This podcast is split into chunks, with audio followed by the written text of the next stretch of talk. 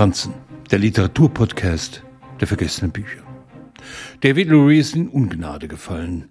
Seine Affäre in der Nach-Apartheid-Zeit an der Universität in Südafrika mit einer Studentin war nicht länger zu verheimlichen.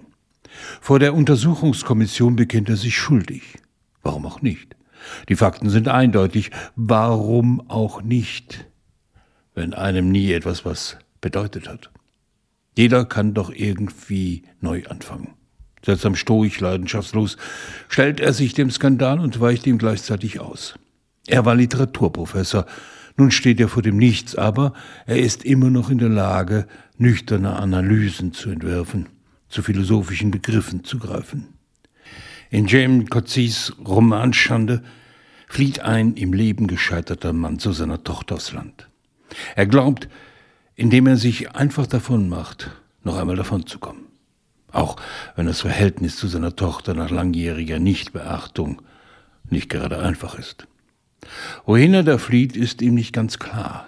Lucy lebt auf einem entlegenen Stück Land, versucht sich als Farmerin und ist eine Fremde zwischen den seit Jahrhunderten ausgebeuteten Generationen von Schwarzen. Als es zu einem brutalen Überfall auf die Farm kommt, zerbricht sowohl Davids intellektuelle Welt als auch das archaische Leben seiner Tochter.